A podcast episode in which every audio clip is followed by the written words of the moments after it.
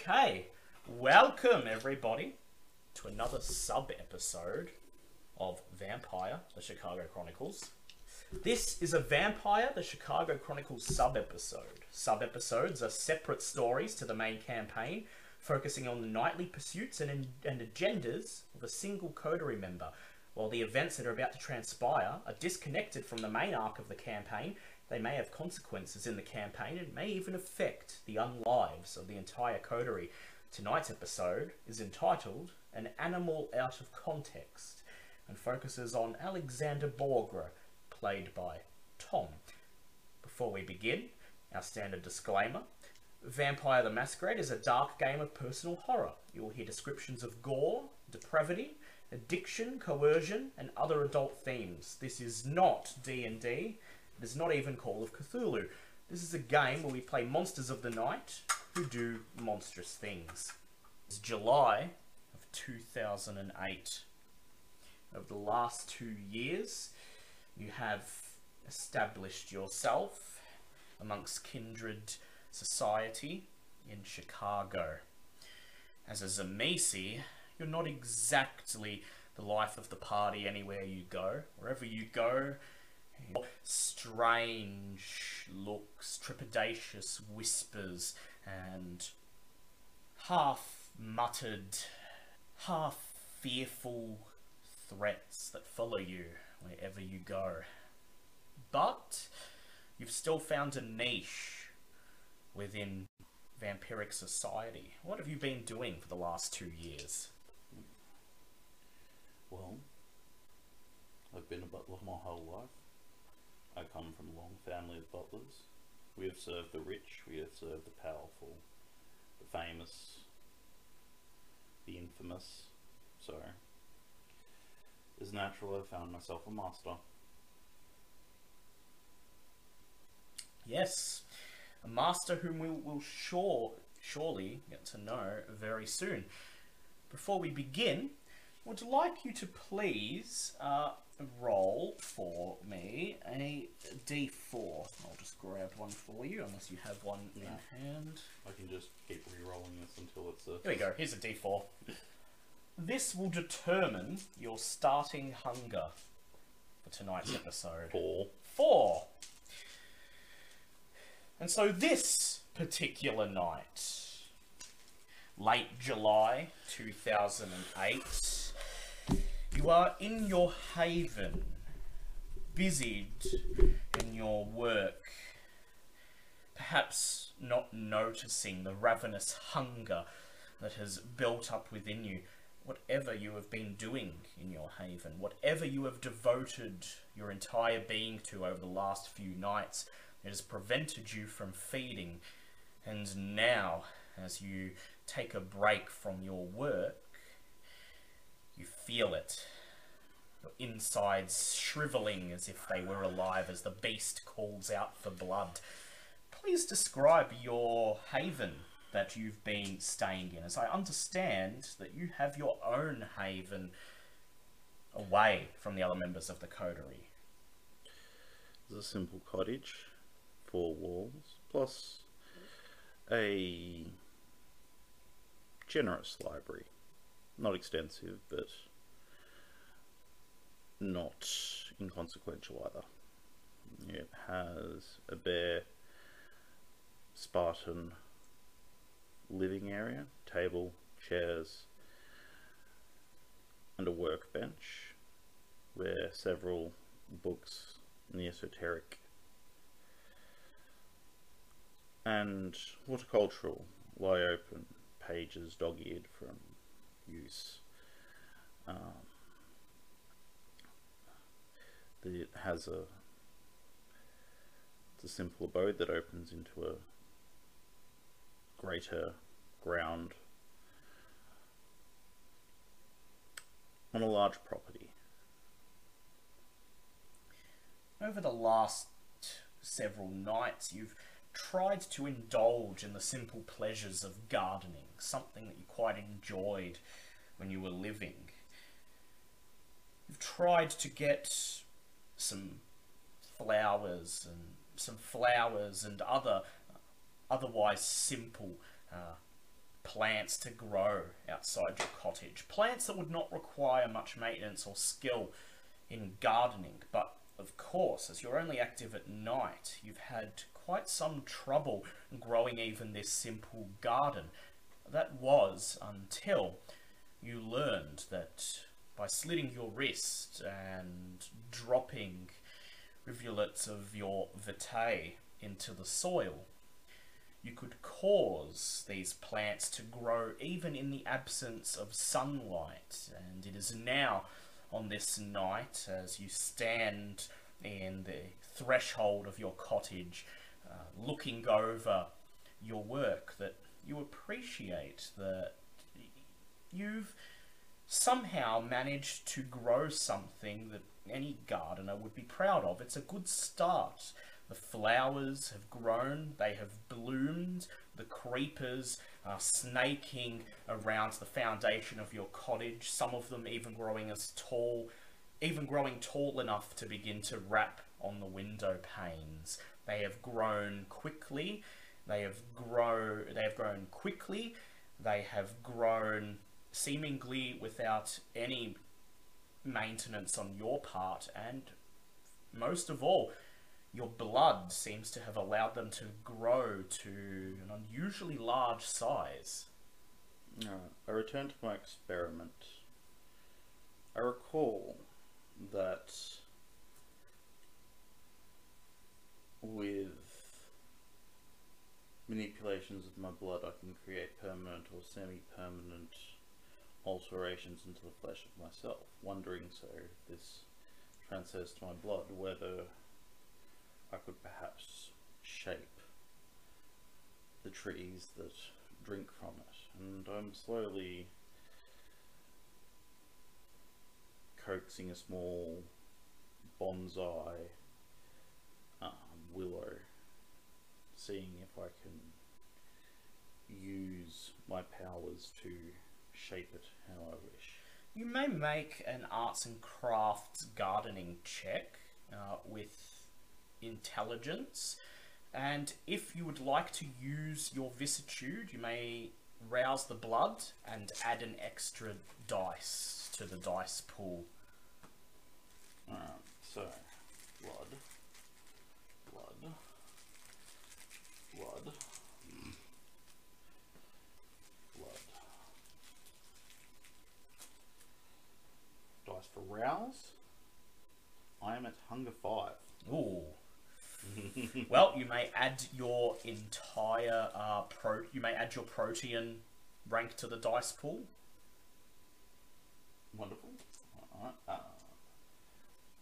rules clarification. Do I add the extra blood dice to this roll or for future rolls? For future rolls. Future rolls. Uh, so, sorry, I'm just creating my dice pool. Two and then two.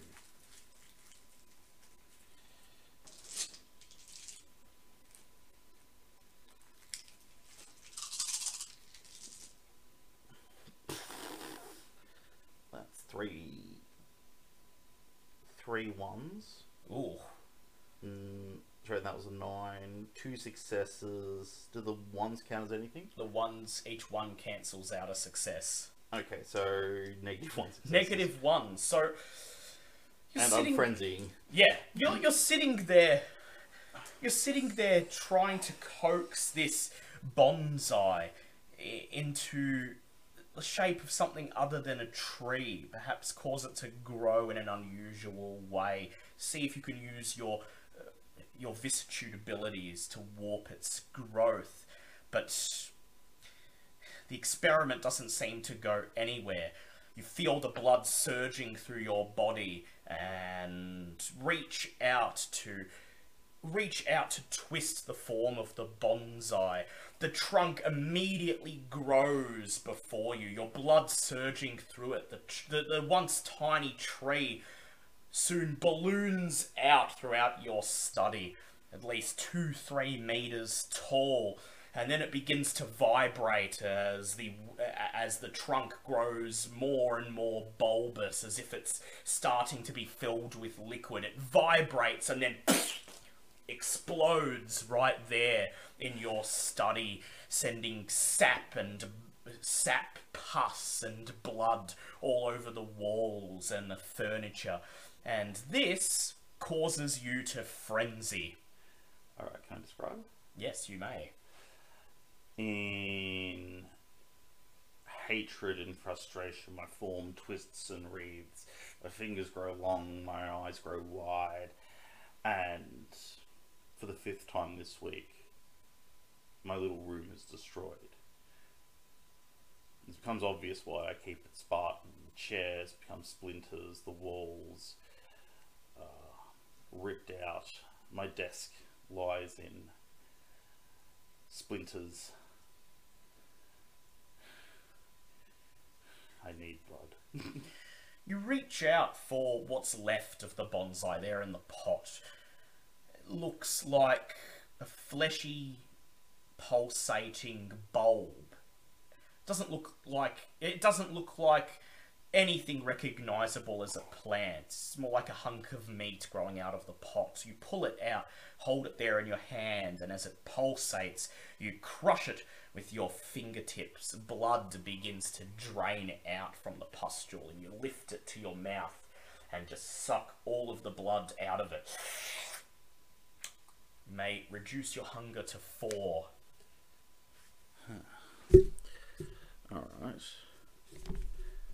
As I sit there and sanity returns to me, I stare at the hunk of plant in my head and I suppose this is the closest thing I've had to a success in a long while. And then I cast it aside and sit there and ruminate. somehow what you managed to do was cause the bonsai to adopt the properties of something less plant, more animal. You caused blood to surge through its stalks and branches rather than sap. Perhaps as you ruminate on how it vibrated, how it pulsated before exploding all over the room. Perhaps you even managed to give it a heartbeat. Your phone beeps. You look around for it and eventually see the shape of it underneath your now splintered desk. Drops of blood coalescing on the screen of the phone and caking into the keys. I flick it open and answer. You flick it open and you see a text message on the screen. It reads, Meet me at Succubus, darling. A. Your master, as you've come to think of her, is summoning you for aid. Alright. I flick, I dial into my phone the um, uh, groundskeeper for the estate. I said, new set of furniture. Send the cleaning crew down. You Someone hear him can keep their mouth shut. You hear him sigh on the other end, and he says, Again? It's the third set in a month. I just breathe heavily into the line, making it uncertain that he should continue to question me in this current state. He seems to understand your temperament. He says nothing more. His silence for a few moments, and he says, Okay, Mr. Borgre, I'll handle it. Leave it to me. Uh, best of luck in uh, whatever endeavors have uh, taken up most of your time. I suspect you need it. I hang up the phone and go to the next room and rinse my body down in the shower and then change into a uh, evening wear. Simple waistcoat, uh, grey slacks, a white shirt, a red tie, and make my way down to the Succubus Club. Yep. Uh, it's been two years since we last caught up with you, Alexander Borgre. Do you have a car? Uh, yes.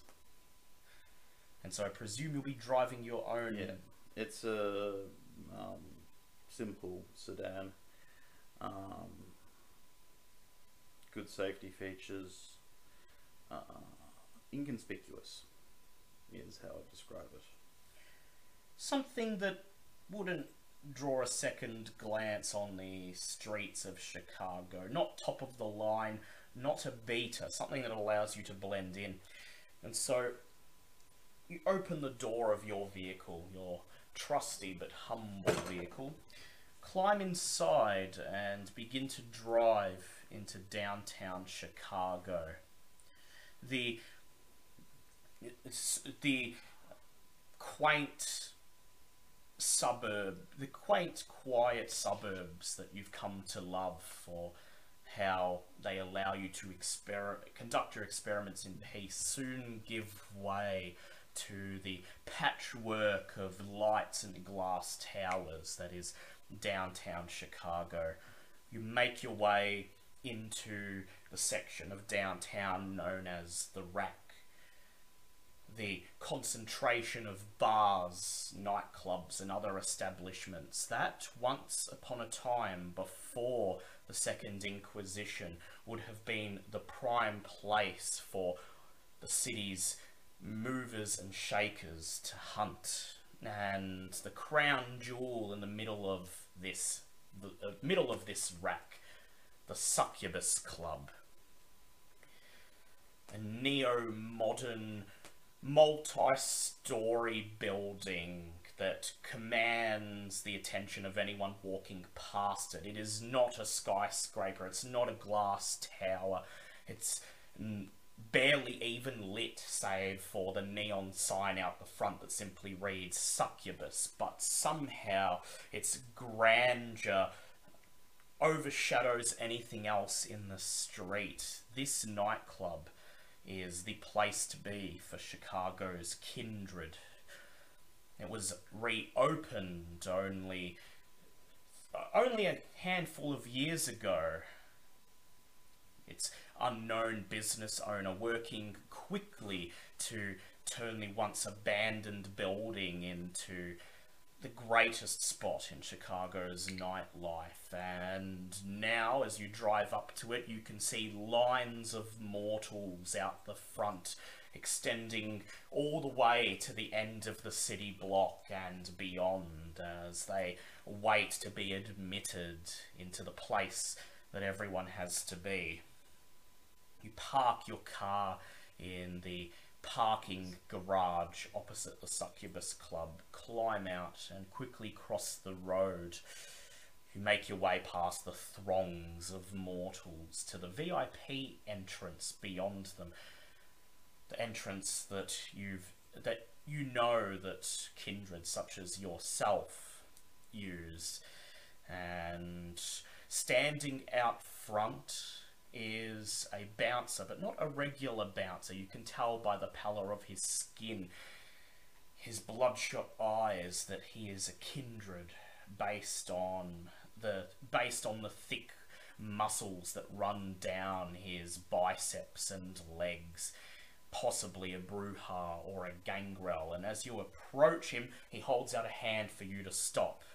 He looks you up and down, and he says, I told you last time. Your kind's not welcome in here unless you got business with someone within. And as far as I understand it, Prince ain't holding Elysium in there tonight. My name's on the door. Get the fuck out of my way. Please make a charisma intimidate check. Well, I have no charisma, but I have a lot of intimidate. uh, with four blood dice. Uh, I suppose that threat wasn't particularly veiled. No, it was quite, quite uh, Overt. explicit threat. Uh, that is one success. One success. I'm gonna roll him. Though, if that is a fail, that is a um, bestial failure. That is three successes on his part. He just keeps his hand in place. He shrugs and gives you a look that says, You want to try me? And then he says, He says, I got half the primogen in there, bud. You're already on thin ice in the city. Ain't nobody gonna be sticking a neck out to defend a Tzimisce, especially not head of the Chantry, who's in there right now. So go ahead. You want to try to fight your way past? I'm waiting.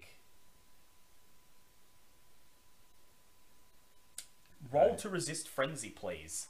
Uh, which is composure, It is, uh, yes, uh, actually just willpower. just willpower. Yep, and you are going at difficulty three. One, two, three, four, five, six. And there's no blood dice for willpower. is No. Uh, that is two, two, four, six successes. Six successes. You feel your beast inside you screaming at you to put this man in his place. A lowly bouncer speaking down at you as if as if you were but dirt under his shoe. But you take a deep breath, you restrain yourself. What would you like to do? Check the list. I'd like you to please make a manipulation uh, persuade check. This is all blood dice. uh, luckily, there's no. So three successes, uh, no ones or tens. Okay. He smiles at you and reaches into his reaches into the pocket of his shirt, pulls out a piece of paper, and he's smiling as if he fully expects to open it and not see you on there. He even scoffs as he unfolds it and says, No one's inviting the likes of you into the crown jewel of the Camarilla. He looks at the piece of paper and you see him frown and he says, Annabelle's expecting you. And as I whisper, I whisper as I walk past him. Killing would be too easy. There are worse things than death. There are worse things than death. He just looks at you and steps back wordlessly, gesturing for you to enter. You walk past him, push your way through the doors, and enter the Succubus Club's first floor. A huge metallic and glass dance hall. Lights and lights, smoke, and pyrotechnics flashing all around you, reflected off the shiny floors and shiny walls as electronic music pulses in your ears. This is not your scene. Please make a wits awareness check. Blood dice. Uh, one success, no messy. You look around, scanning the dance floor, your gaze passing the throngs of dancing revelers. Behind them, you see the silver staircase that leads up to the second floor, a balcony that overhangs the dance floor, looking down upon it. Here is where the Primogen uh, hold Elysium, where they spend their nights plotting and plotting and scheming with each other. And so you push through the crowd, make your way up the stairs, and as you emerge on the balcony, you find the gaze of half of Chicago's Primogen bearing down upon you. You see Critias, the Brujah Primogen, just idly contemplating you, rubbing his grey beard with his thumb and forefinger as he thinks. Beside him, you see Rosa, the Gangrel Primogen, just staring at you quietly, her eyes and mouth narrowed as she decides whether or not you are a threat worth violently ejecting. Then, suddenly, one of them stands up, a dark skinned man wearing a long red robe and cloak, sporting a well groomed, magnificently grown black beard that makes him look like a wizard out of an old fantasy novel. He looks at you, his eyes burning with hatred. And as you quietly step off the landing of the stairs and walk into the midst of the Primogen's lounge, he takes a step towards you, opens his mouth baring his fangs, and says, What brings scum like you to a meeting of the Primogen? This I is, of course, Abraham de Sable, the head of the Chantry, the primogen of the Tremere, an ancestral enemy of the Tzimisce. And you've gotten quite used to this gaze, this manner coming from him and his clan. A thin, practiced smile crosses my face. This isn't the first overbearing master I've attended, nor will it probably be the last. He My, just pre- my, my presence was expected, my lord. And if a primogen were to request my presence, what option such a lowly one such as I would do? What other. What would you have me do? Disobey the direct order of one who occupies a standing such as yourself? Twere up to me, he says, his voice dripping with venom. You would be staked, left on the chantry roof, and the vitae within your body drained to be used as fuel for our sorcery. Nothing more than that. But alas, it's not up to me. Yes, and yet here I stand unstaked with all my vitae intact. He bares his fangs silently, growling at you, then lets his shoulders hang limp and leans back down, sink, sinking back down into his leather armchair as you hear the sound of high heels clip clopping across the glass floor, and you see Annabelle Triabell, the Toreador primogen, entering the lounge from one of the uh, private rooms in the back, looking stunning as usual, dressed in a white sequenced gown that is, immacu- is immaculately, perfectly tailored to hug her body in all the right places.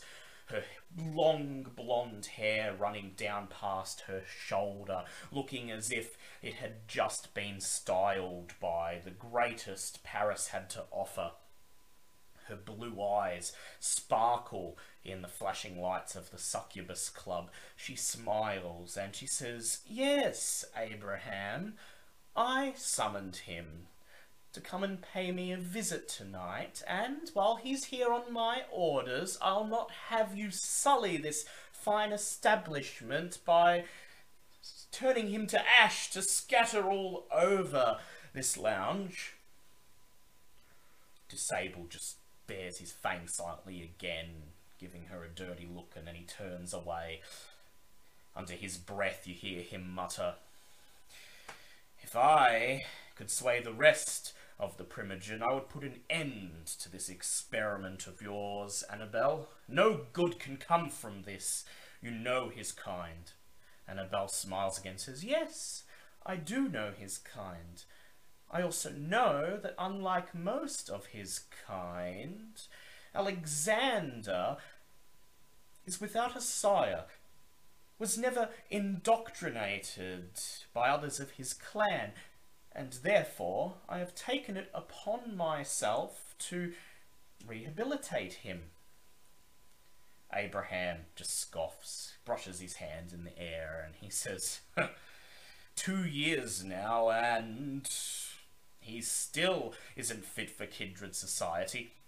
Critias raises a hand. The ancient Brujah just nods and says, Everyone should have a chance to be accepted within society. Annabelle is performing a great service to this Tzimisce, taking him under her wing, guiding him as the sire he does not have, would not have, and ensuring that he remains close by the Camarilla so that we may keep an eye on him and ensure that he does not fall into the ways of those of his bloodline.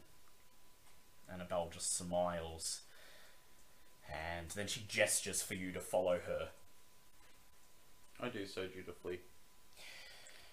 She leads you out of the Primogen Lounge, past the leather armchairs and sofas, off the glass floor into the passageway behind the lounge that leads to the private booths, the private drinking and smoking rooms, the places where particularly uh, comfortable patrons of the Succubus Club may have their innermost desires fulfilled. She directs you to an open booth, and you walk in. Take a seat on the uh, take a seat on the long leather couch inside, and then she steps in, pulls the door shut behind her, and sits down opposite you, facing you across a glass coffee table. She says nothing. She simply reaches into the bodice of her dress, pulls out a small stiletto knife, brings it to her wrist, and slices it, allowing the blood to flow through. And then she holds out her wrist for you. Please roll to avoid hunger frenzy. Uh, willpower again? Yes, and difficulty three.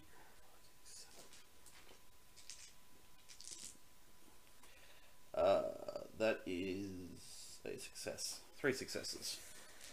And so, calmly now, you lean forwards and you bring your mouth down to bear on her wrist, licking the blood away and sucking out more as it spills out of her wound, the sweet nectar, more potent and pleasurable than any drug, any experience you remember from when you were living. You may reset your hunger to one.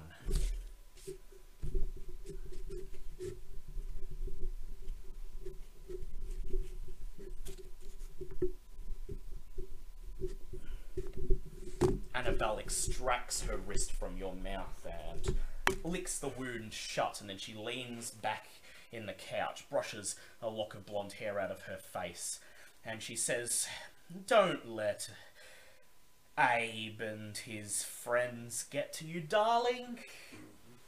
Those of us who those of us who know you appreciate you and the things you can do. Mm-hmm. The opinions of a glorified blood witch do not bother me. My lady. She nods and then she says, And it is the things you can do that bring you to me Speaking tonight. Yes. I pull a bloody handkerchief from my pocket.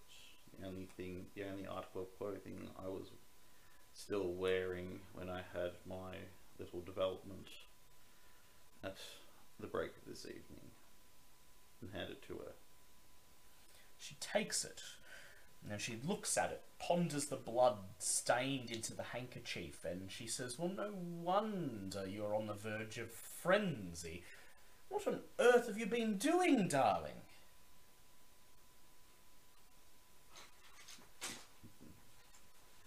If you would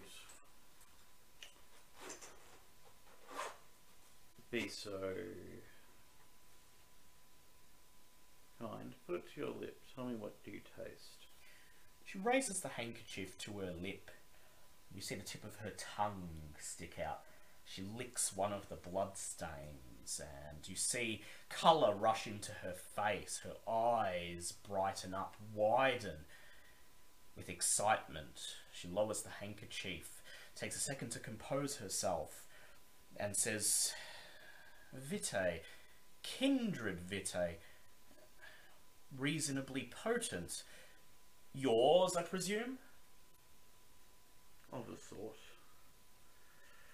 The supply of desks and tables you have so generously provided with me have starting to bear some fruit. She nods and she says, Lovely. As always, I'm interested in any progress you are making, darling. You see, one as old, well, one as young as myself doesn't reach this age without realizing that there are certain tastes in feeding that one must learn to embrace. She says, and this is what brings you to me tonight. She says, have you heard of Golconda? There's not a word that I've come across. No. She says, Well, darling, make of it what you will, but they say that Golconda is something of a state of enlightenment for kindred. Sort of a religion, but not in the ways that the mortals would embrace religion. Rather, it is an insight that, once you find it, untethers you from the beast. You will be a kindred, but without ever having to succumb to the whims of the beast. And for twenty nine ninety nine a month, you can find out how. You see her lip twist. A momentary fit of, a momentary spasm of anger, as if somehow you've insulted something very dear to her. And she says, Yes, well, most think it's nothing but fancy. However, I've seen more than three centuries on this earth, and I grow weary of the beast. In fact, if there is such a thing as Golconda, uh, then you too would be free. You wouldn't have to spend your nights in that cottage, bringing yourself to the verge of frenzy to see if you can get blood to flow from a stone. Or should I say a plant? She says, So I trust my requests for complete privacy were not entirely fulfilled then. I gave her a knowing smile. She laughs and she says, Oh, darling, it's only I who knows. And I may be harpy, but there are some shreds of gossip that even I wouldn't spread around, considering I have a young Tzimisce in my employ who feeds from me and runs my errands. If that were to get out, if it were to get out exactly what I am sponsoring you to do, then I suspect you uh, might have to compete with me over who is at the bottom of the pecking order around here. Hmm. And I understand that is not a game I'm favoured to win. So, our arrangement still stands. She nods and she says, Which is why I've called you here tonight. Something that you may make use of. You see, there is a Golconda scholar uh, by the name of Zachary Forge. He's rather reclusive, Chicago born, but hasn't been in the city uh, for at least the last 50 years. He's been travelling around the world, attempting to chase Golconda, to find out what he can about it. Well, I've received word that Mr. Forge has returned to Chicago.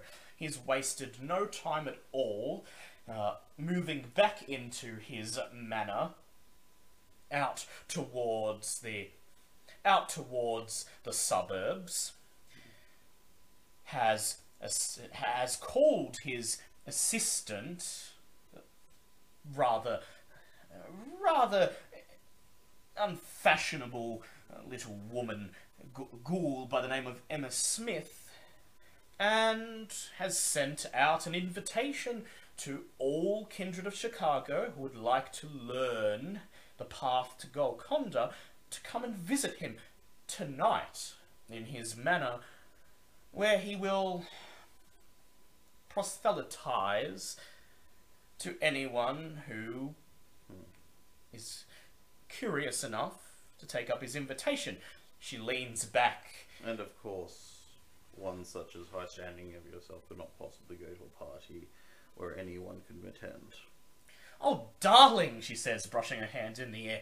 Just imagine what would happen if I, Annabelle Triabell, was seen at a Golconda researcher's lecture as he babbles on about what most of the kindred in Chicago consider to be nothing more than fairy tales.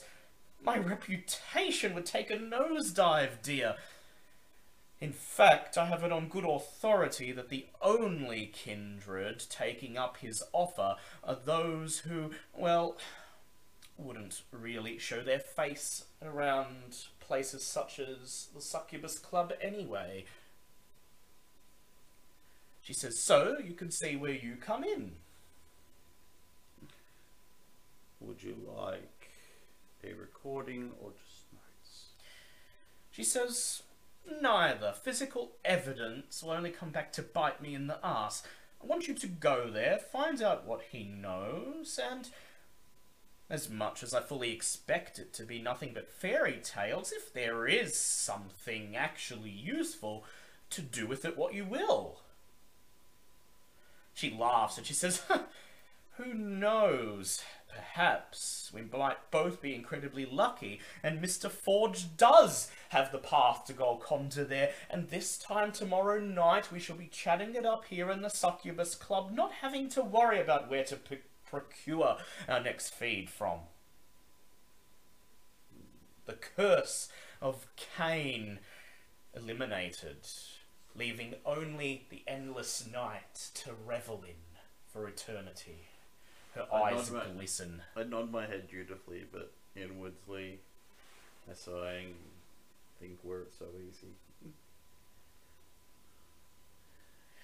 She reaches into her purse. She pulls out a slip of paper and hands it to you. On it is written Zachary Forge's address.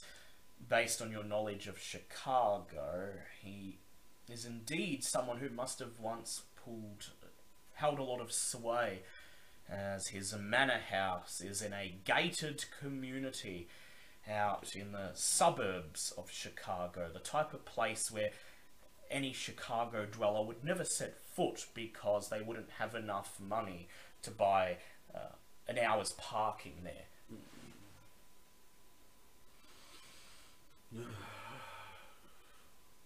Well, these aren't exactly unfamiliar grounds to me. She says, Yes, you're certainly no Toreador, but they say that you were once a regular face at all sorts of high society events. She hmm. says, So you should be right up your alley. And the other kindred who are taking up his offer, well, you know, I can't be your only friend. Might help to make other connections. You know what I mean? I smile dutifully. She stands up and she says, Good.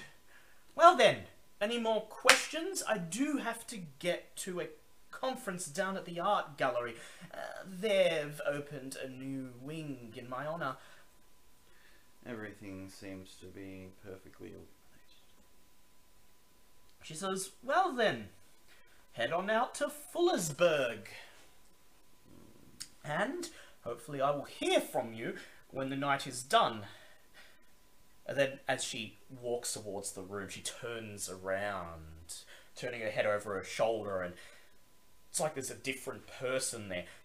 Where sweet, bubbly Annabelle was standing, now you see a demon bearing its fangs, eyes flashing red, her face taking the countenance of some alien monstrosity. She hisses and she says, "And remember, I did not send. you. I did not send you there." A wicked smile crossed my face. Of course. You did not. She turns around, opens the door, and steps out, leaving you alone. What would you like to do? I take a moment to enjoy a feeling where my thirst is not at the forefront of my mind. Give me time to think.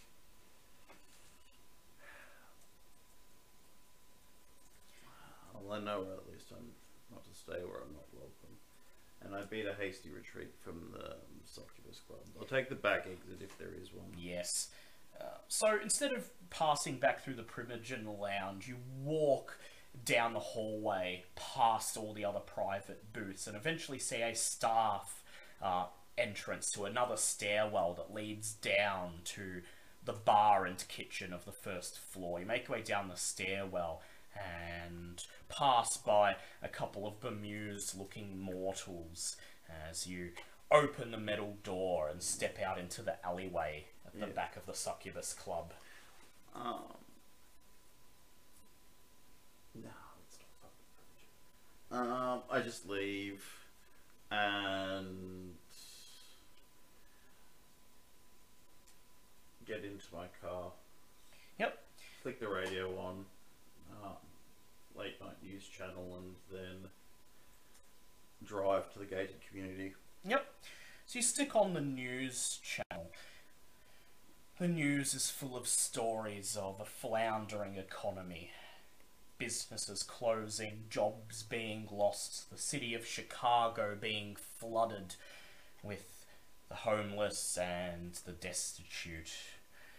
Drive your car down the crowded roads of downtown until the bright lights of the city are behind you and you find your car wending along the lonely, quiet road into the suburb of Oak Brook, formerly known as Fullersburg, one of the richest and most exclusive areas of Chicago. You come to the street listed on the piece of paper, and sure enough, in front of it, in front of you, you find your path blocked by a large wrought iron gate, completely shut. There is a gatehouse in front of it, a tinted glass window preventing you from seeing inside, but next to it there is a small intercom with a label reading Press for Admittance. I press the um, button. You press the button and there's some static that comes out of the intercom and then you hear a vo- uh, you hear a gruff male voice say who okay uh you're the guest of whom and your purposes for visiting tonight are the name of the Zachary Forge I said, um, I believe I will be a guest of Forge, and I say I am in search of Golconda. Golconda, he says. Well, I haven't heard anything about that, but Mr. Forge did say to expect guests, and you're the third to arrive tonight. Look, rules are you park your car in front of Mr. Forge's house, do not park on the driveway, and you are not permitted to step onto the property of anyone else in the street. You are permitted you are permitted right of entry only in Mr. Forge's estate to cross the front garden and enter and exit his home. Understood? I nodded. He says, furthermore, any weapons or illegitimate goods are to be surrendered here at the gatehouse to be returned when you leave. I am currently not packing any weapons. Very well, says the man. And, uh, who should I write down as visiting? Alexander Borgre. Alexander Borgre, you hear him, you hear scratching on a piece of paper. He said, the voice says, Very well, Mr. Borgre, enjoy your night. Remember, all non-residents are to evacuate the street by uh, 1 o'clock a.m. on the dot. If you wish to stay the night, you must have a notarized and a notarized and approved permit signed by the owner of the household where you wish to stay. With that, the intercom goes silent and the iron gate slowly rattles open, granting you access to the street. You drive your car up the street to Zachary Forge's house. It's the one right at the very end. A huge neo Gothic style mansion, at least three floors. It dwarfs anything else in the street and looks to be by far the oldest home in the neighbourhood.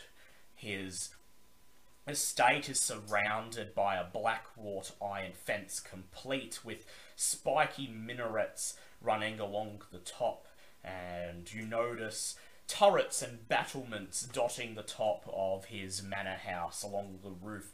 There are even a handful of gargoyles here and there eagerly watching your car as it draws closer to the estate and then Um, comes to a stop on the curb. Out of curiosity, from my past in um, as a servant to high society, would I have any foreknowledge of this particular property?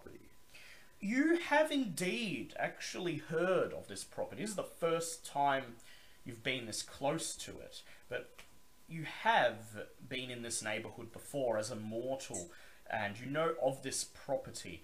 Of course, it is an open secret that it's owned by Mr. Forge. However, he has not been in residence since at least the 1950s. And so the property's always been off limits. It's just been looked after by a caretaker and some security guards. Interesting. Well, that fills in a few blanks, I suppose. I parked my car specifically where I was um, told to do so. Um, I'm assuming there's a valet. Doesn't appear to be one. You park your car and nobody comes to collect it. Indeed, as you step out of your vehicle, you notice one other parked a short distance from your car on the edge of the curb of the neighbouring property. A rather beat up looking Ford from the 1960s or 70s. The sides of it covered in rust, the tyres dusty, the windows cracked and caked with grime. Certainly looking out of place in a neighbourhood like this. Hmm.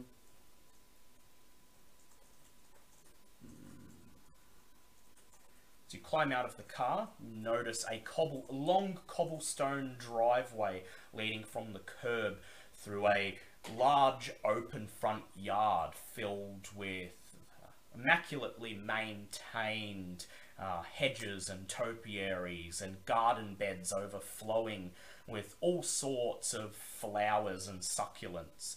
At the end of the cobblestone path is a set of stone steps that leads up to the big brown oak doors of the manor, complete with a gold gargoyle head-shaped knocker.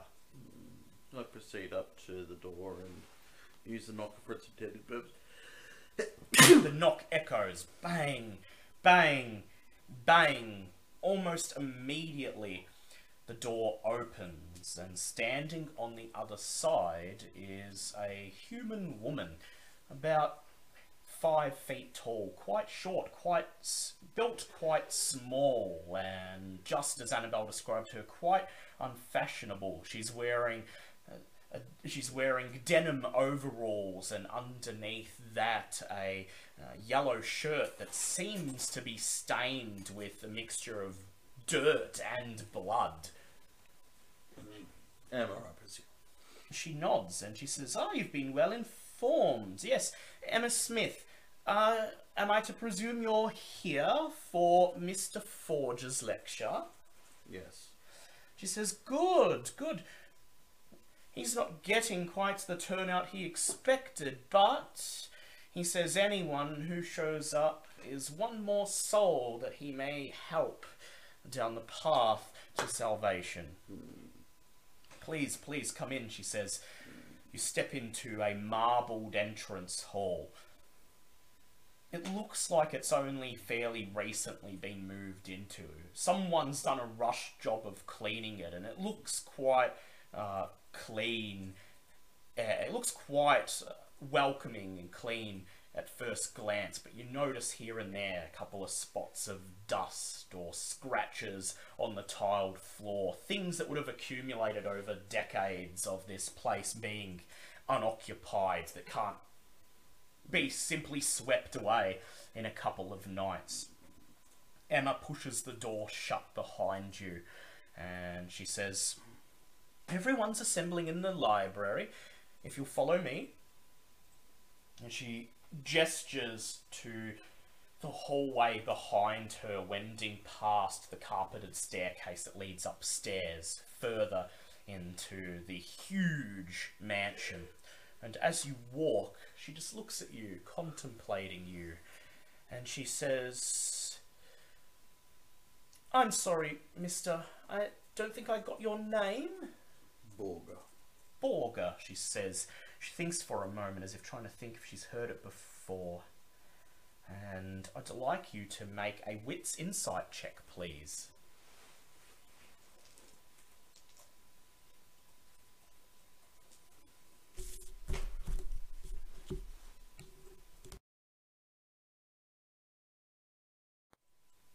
Um, one success.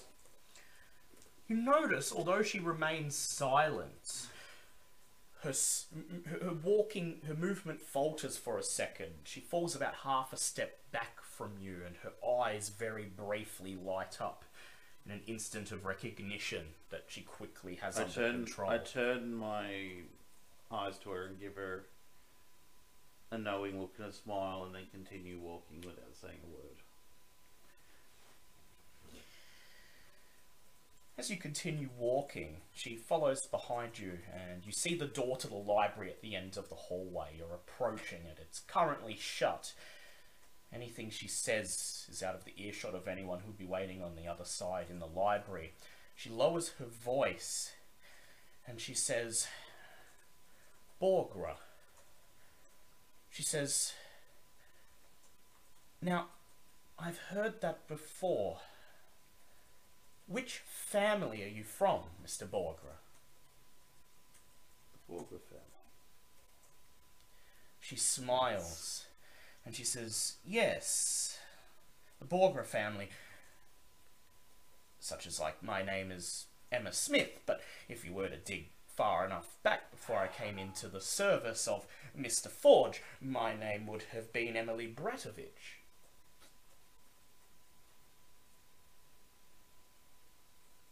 Bratovich, you say.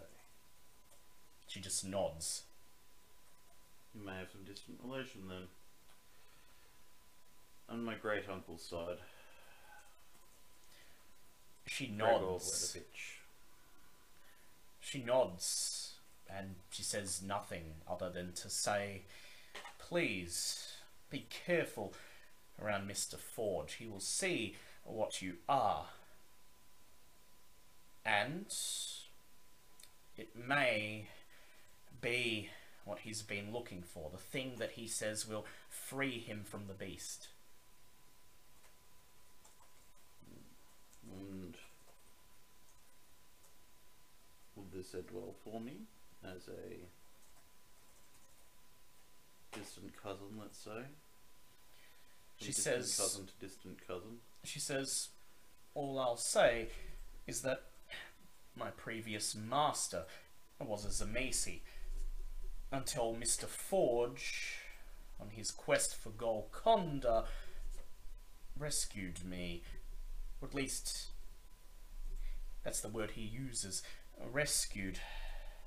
And I thought that too at first, but, well, you'll see when you meet Mr. Forge. the things he's had me, the things that he has had me do for him over these past decades. She stops. She looks at you and frowns, and she says, "Sometimes I think that perhaps Mr. Forge is no different than those who he claims he's trying to save himself from." I smile to her, and I suppose we'll be in good company. And with that, I proceed through the door. You reach for the doorknob, the gold doorknob. You turn it and push open the thick mahogany door into the library. The library is large enough that you presume it takes up at least half of the house's first floor. It's a large open room, easily the size on its own of a low income house back in the uh, west side of Chicago. Um, there's a wooden there, there's a half polished wooden floor that takes up most of the room. It's still sort of dusty. Would have it needs weeks to sweep away the grime of several decades, but it's polished enough that you can see yourself reflected in it. A distorted, clouded, shadowy silhouette of yourself.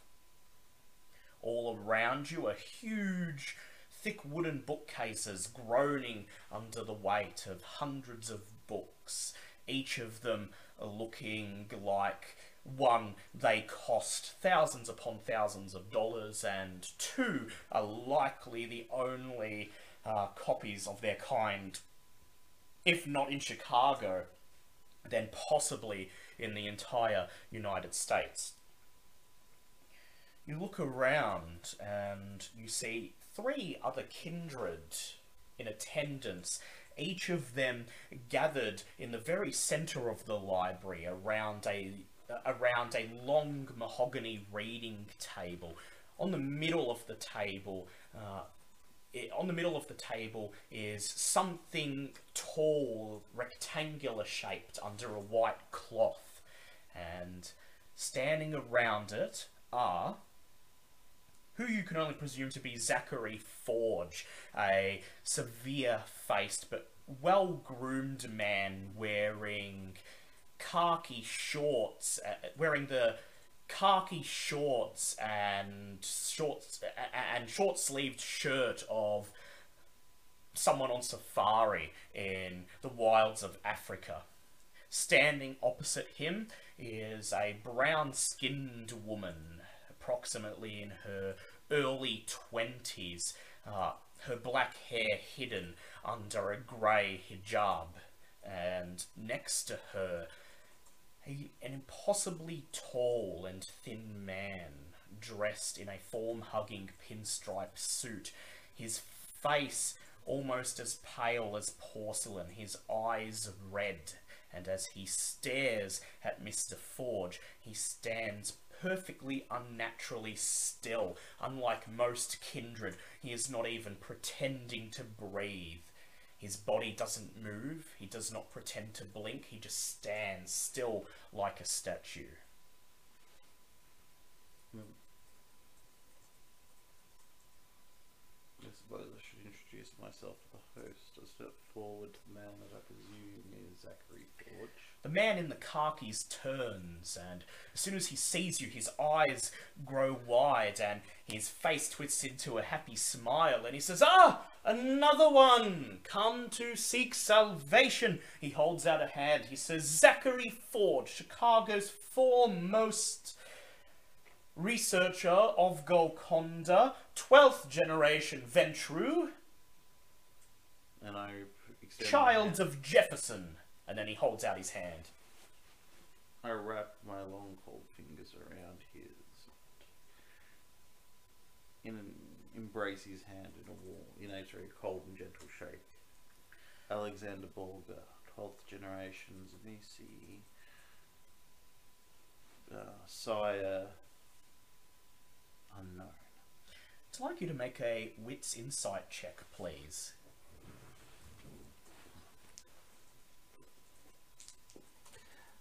Uh, no successes.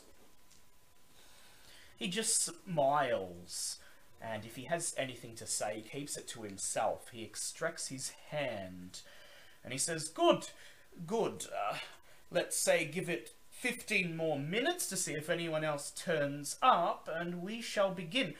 If you'll excuse me, I'm going to make sure uh, all of my last minute preparations are ready.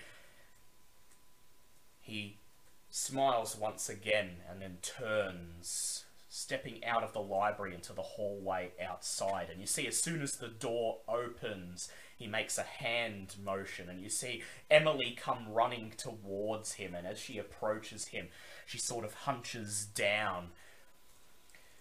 It's almost as if he's about to hit her, but he does nothing. He merely walks silently out into the hallway, and she follows him like a dutiful hound.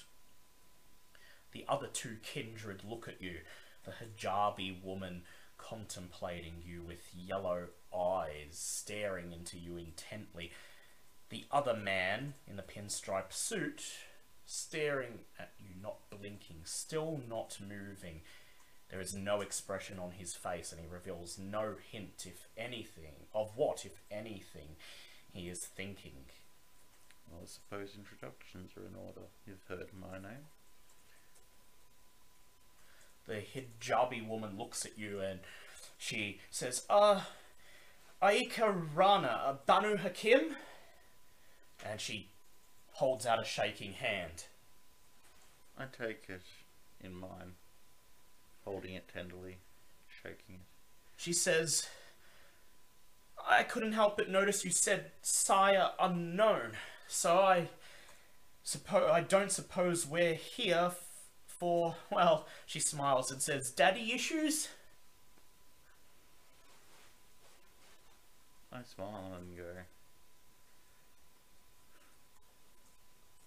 Suppose all of the sort.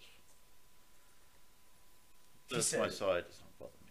She says, "So, uh, so it's not like your sire, you know, embraced you against your will and sends you out to kill people and perform all sorts of dark rites just because they're stronger than you, and you're not by any chance looking for a way to free yourself from this pyramid scheme that that we call undeath, right?" I suppose you could say that. Our origins are closer in some ways than you think, and further apart in other ways you wouldn't imagine. I turn to the tall, thin man. I see you've become accustomed to death. He makes no movement. He just smiles, and you notice underneath his lips that his fangs are impossibly long, each one at least the length of your index finger, and the tips of them are still stained with dried blood. He says, Yes, when you've spent enough time amongst the Black Hand, then you forget what you must do to pass as living. Hmm. You'll have to gi- forgive my infancy. Black hand's not a term I have heard, though it seems not a night goes by without me hearing some other term that which is meaning that which meanings elude me. Oh, he says, but you are a Tzimisce. Surely you know of the Black Hand. Your clan, No. one of the uh, most celebrated members of the Sabbat. He says, in fact, a Ventrue like myself was always second fiddle to the old clan. He gestures towards you with a un- with a hand that just moves stiffly, quickly, purposefully. Again, I wrap my hand around his and shake it. I go, hmm. Nearly Edwards, he says as he shakes your hand. I've been out of Chicago for, well, let's say quite a while. And, well, I've come back. I don't have a lot of friends, and I very much and I have a past that I would very much like to distance myself from. So I thought, what's the harm in coming and seeing what Zachary Forge has to tell me about his so-called salvation? Hmm. I suppose this is as good a hobby as any to meet people. I take a seat in the room and glance over the library. Is there anything that would take my interest? Um, I'm specifically look on esoteric books on um, horticulturalism, um, plant grafting, or anything like that. Make an intelligence occult or intelligence gardening I check. do have a academics English literature. Oh, you can do. You make that then. Intelligence, academic, and you, I guess it's a specialty. You may add a dice.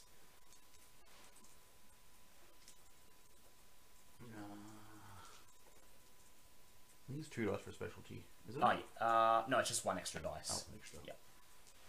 Basically, it acts as if you have an extra dot. Right. One, two, three, four, five. Replace the blood die. Uh, that is three successes. Three successes. You lazily amble through the shelves, gazing at the spines of the books. There are thousands of tomes here, and to go through them all fully would take, well, possibly all of eternity. Good thing you have all the time in the world. But there are a couple that catch your attention. There are a series of tomes with titles along the lines of rituals of the old clan, Koldunic sacrifice, and flesh crafting states from mineral to mammal. I'll take the flesh crafting one. Though, actually, I'll take the Koldunic. I'll take all three down and quickly leaf through, see if there's some contents, get a brief idea of what each one contains. So these books, as you pull them out, a cloud of dust billows out from the shelf into your face, and as you open each book, it makes like a crackling, rattling noise as the pages have been bound together for decades. But eventually, you separate them and begin to leaf through each book, and you find that these are mainly books about the practices of the Tzimisce clan, written by kindred scholars of ages past. The books are written in an incredibly archaic form of English that dates from around the 14th century, and so you get the impression that these books are quite old, possibly once the prized, uh, possibly once the prized centerpiece of somebody's uh, collection. But they contain a basic rundown on the Tzimisce clan and its anti-tribu, how they came, how a schism was created between the clan of Tzimisce and the anti-tribu known as the Old Clan Tzimisce. And the books also chronicle in general terms, not enough that you would be able to replicate these things, but enough that you have knowledge you may possibly turn your experiments in that direction. Uh, practices and rituals performed by both the Tzimisce and the old clan Tzimisce in a number of disciplines, including blood sorcery, uh, Koldunic sorcery, and flesh crafting, particularly flesh crafting as a means of creating easily accessible, easily distributed vitae containers for the Tzimisce to take with them when traveling across Transylvania. Interesting. Oh, notably one uh, notably one passage describes the kidnapping of a mortal villager and the torturous application over a week long period of flesh crafting, maintaining the mortal's volume of blood but compressing it down into a much smaller size, eventually turning the mortal into a blood fleshy blood vessel about the size of a soccer ball that could be easily carried around in its owner's belongings but still contains the entire volume of blood of the original human. Interesting. Take a notebook out of my pocket, which you'll notice has a stain or two here. Uh, mm, quickly jot down some of the more pertinent information, perhaps something to um, investigate further in my studies. You hear the sound of the library door opening and then clapping as Mr. Forge walks back in with his ghoul Emma behind him. He looks around and he says, Very well, very well, it's 11 pm and I don't think anyone else will be joining us tonight. Best we get on with the Enlightenment, shall we? I hope I, I hope you don't mind I've availed myself of your library. He looks at you, he sees you holding the book open in your hand, and I'd like you to make a wits insight check, please.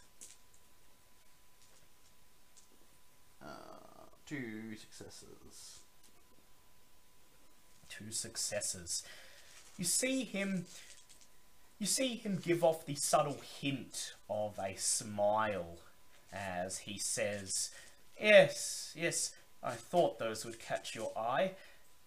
Let me tell you, it was hard to get a hold of those, and they have been quite a comfort during the lonely nights searching for Golconda. Interesting. Hmm. I snap the book shut and I go, hmm. Perhaps you would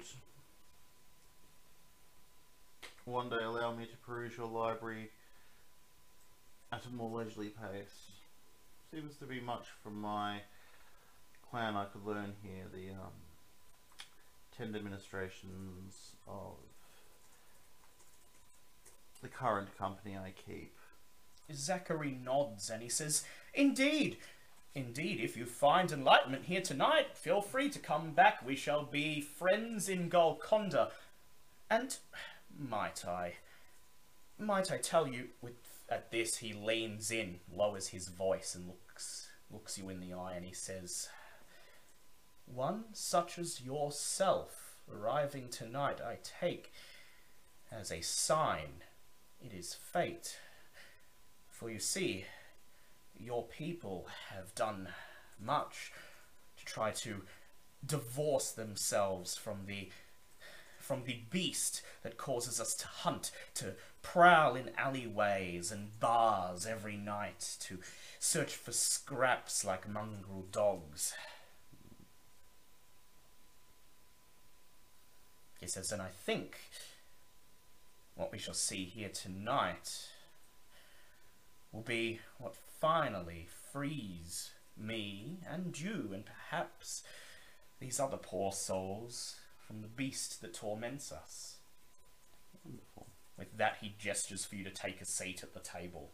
And take a seat at the table. He claps his hands and he says, Welcome, everybody.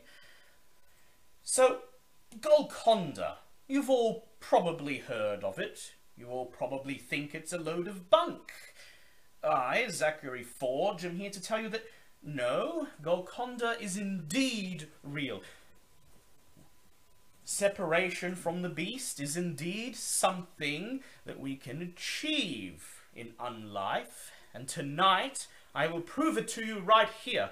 I've spent the last 50 years traveling the world searching for arcane lore, forgotten secrets, buried memories, anything I could, so that I could understand the state of what we are as kindred, the curse of Cain. He looks around and he says, Well, one thing I'm seeing in these nights is that there are many neonates, many who do not perhaps know their own state of being. He says, So, I put it to you all, Cain. Do you know of Cain, of the curse that is carried in your blood? I did do some basic Bible studies in school, I suppose. I know the stories. He laughed. He says, Well, yes, I suppose it's similar. There is a Cain and Abel in the Bible, just as there is a Cain and Abel in the book of Nod, the book that many kindred throughout history have pointed to as the definitive account of who we are and where we came from. That Cain, upon slaying his brother, was cursed by God, no less. Cursed with the curse with what we suffer with today. Curse, or as I've come to think of it, a gift for. Yes, we shall never see another sunrise, but we get to live for eternity, the endless night, to do as we wish. How could that be a curse? Is that not a gift? Beside you, you see Ike and Rana just nod nearly Edwards, making no movement whatsoever. Forge continues. He says, And just as Cain was cursed to forever be bound to the predations of his beast, to be less than a man, to stalk the shadows like some sort of animal, we, his childer, twelfth and thirteen, even fourteen, fifteen, sixteen generations removed, still labour every night for the same. Until now, he says. He says, you see, up until now, the pursuit of Golconda has been, well, has been approached as a mortal would approach a religion, as if it were a 12 step program. Shape up, fly right, redeem yourself for your sins, achieve enlightenment, and you will never have to hunt again. Well, no, it's not like that at all, he says. He gestures towards the rectangle shaped object covered by the cloth on the table. Emma, his ghoul, rushes forwards and grabs the cloth and yanks it away. Under the cloth is a thick iron cage. In the in the cage, standing perfectly still, his face and eyes glazed over blank, indicating he is clearly dominated, is a naked man with long red hair. Forge gestures towards him. This! Right here! This is proof that you can be separate from your beast, that you can overcome the predations that force you to scrounge for scraps, to hide from the Inquisition, to feed off of rats and drunken, drugged up party goers. He looks at you each in turn and he says, Well, do any of you see what I'm getting at? I look down at the man. Is there anything about the man that is noteworthy? He appears to be just a normal man. However, you do notice that on his legs and his arms, you see a couple of blood vessels bulging out, bright blue. Almost as if he's afflicted with some sort of disease. You look into his face, he stares back at you, his face blank. He's been dominated into complete subservience. Aika Rana puts her hand up and she says, I'm sorry, I thought this was going to be about how to not have to eat. And yet you have a man here, he's naked, his blood vessels are bulging. Might I say, if I was. If I hadn't been dragged off the streets and embraced by my sire, I might have said, said he has an incredible physique. A peak specimen, you might say. Forge claps his hands together. He says, Indeed, a peak specimen. He says, Now, I'm of Clan Ventrue. You may be familiar with my clan. We are forced by nothing more than the arbitrary will of the curse carried in our blood from Cain to feed only from a specific kind of vessel. In my case, sleeping women. He says, Now, I don't know about you, but sleeping women, well, you have to go out of your way to find them. You have to break into their homes. You have to risk being caught. And, well, it doesn't really make you an efficient hunter if your prey is in slumber, does it? He turns to you and he says, Mr. Borgre, your clan, your clan is what inspired me in my travels. You were reading my book before. Did you read about how Tzimisce elders were able to take a vessel of blood, a human, and condense its form down to something that could fit in the palm of your hand, that they could just carry with them, negating the need to hunt ever again? A wicked smile twists my face, and yes, I can see where you're going with this. He says, Indeed, indeed. My manner of feeding does me no favours. It leaves me forever bound to the whims of my beast. And so, fighting against my nature, I have conditioned a new vessel. He gestures towards the man in the cage. One of my assistants. I have conditioned him to possess rarefied, tempered blood as a result of months of pain and torment.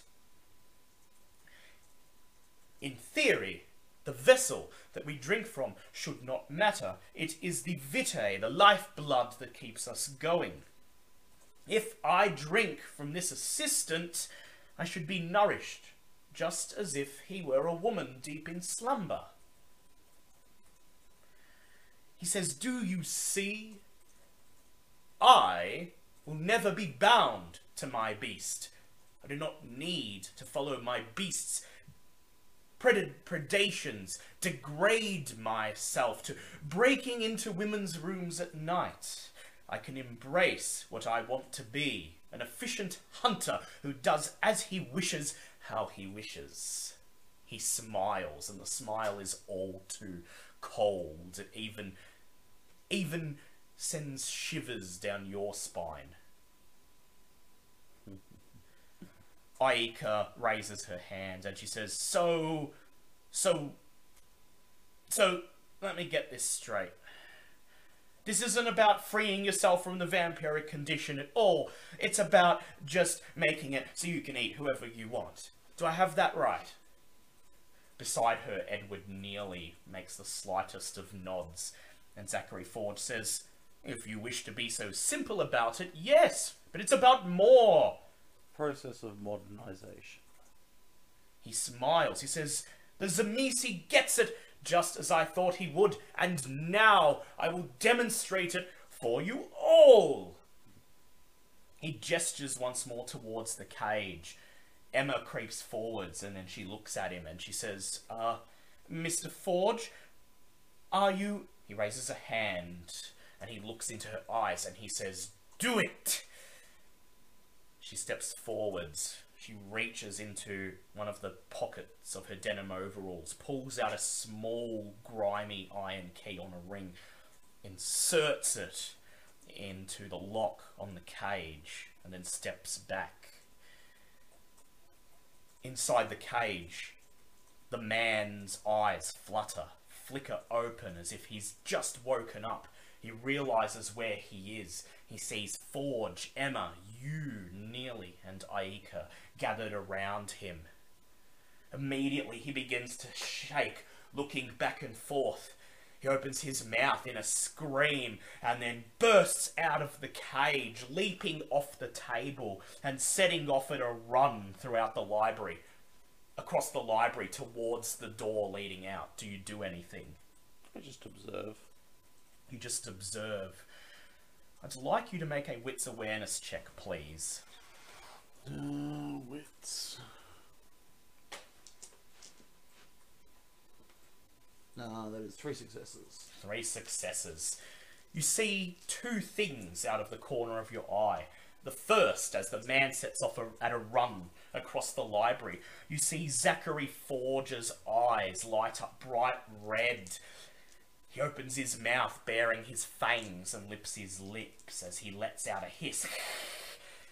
Beside you, Aika climbs silently out of her chair and steps backwards into the shadow of one of the bookshelves. And when you turn to look at her, she is gone and would nearly remain still, simply watching.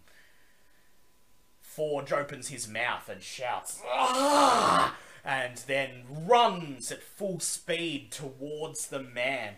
He stops about halfway through the library, and as the man screams and fidgets with the doorknob, he springs his knees and makes an astounding leap through the air like a cat pouncing on its prey, landing on the unfortunate man, pinning him to the ground, and then without even waiting to see your reaction, bares his fangs deep in frenzy, sinks his teeth into the man's neck.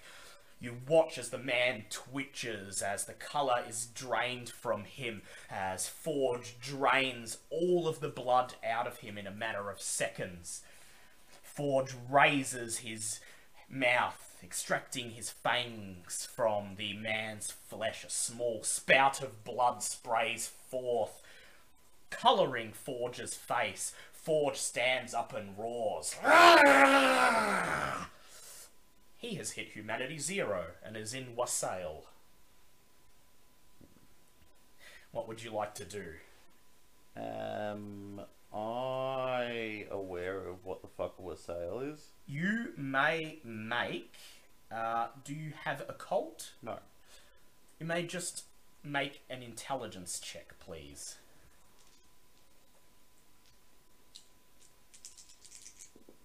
Uh, that is two successes.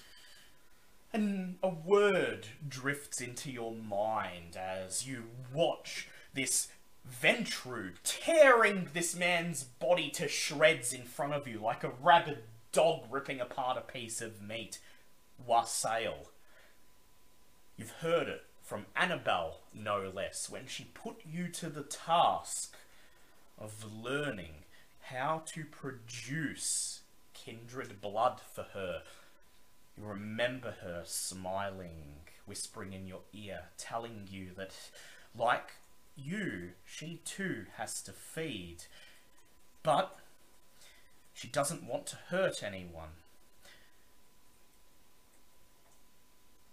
But if she doesn't want to hurt anyone, then she cannot feed.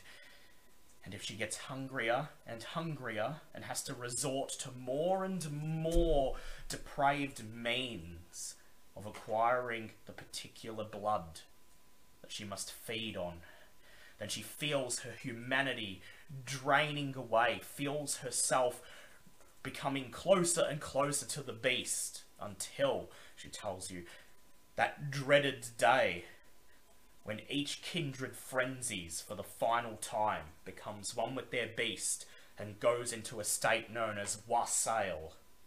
Permanent frenzy. Right now, Zachary Forge is before you.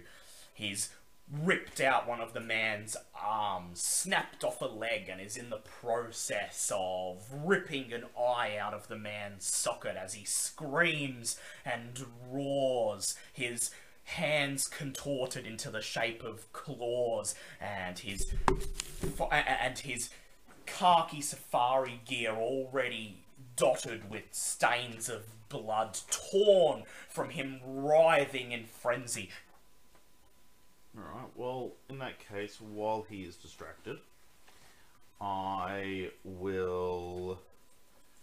Um. What are my methods of egress at the So- moment? Or my, my, my, uh, how should I say, paths of egress. So, if you want to try to get out of the library, you could get out through the door you came in. He's frenzying right in front of it, so you'd have to pass him. There is a. You did see a window as you were moving through the um, library shelves out into the backyard of the estate. If you wish to escape, there would be that. Otherwise, there are other kindred here, possibly subduing the frenzying forge might also be an option. It's entirely up to you. Meanwhile, his ghoul Emma just stands on the spot, staring, her mouth dropping open in shock as her previously dignified master becomes a rabid animal before her eyes. Alright. Um, I am going to. Um, in that case, we are going to go combat form. Um, I would like to rouse the blood Yep, to vicissitude myself. go ahead, rouse the blood, please. Uh, that is a pass, so I remain at hunger one. Yep, So I now roll resolve plus Protean. I have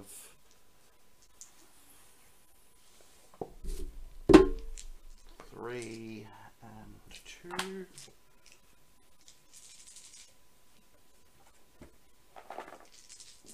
Uh, that is and a heap of successes, but I can only apply two. so what would you like to do? Um, I would like to extend out my arms and extend my claws out long, thin, razor blade like claws that extend from each of my fingers. Um, my arms become spindly, my legs become spindly, my bones fuse together and become armored as I go into a form already for bloodshed. And um, I'm going to call a shot to his legs. Yep. So I would like you to please uh, roll. He's also going to make a roll. Uh, one, two, three, that's melee. And I'm also going to rouse the blood Yep. for extra stats, uh, which is a pass as well. Pass. Yep. So that's two extra dice. Yeah. Uh, one, two, three, four, five. Wait. One, two, three, four, five.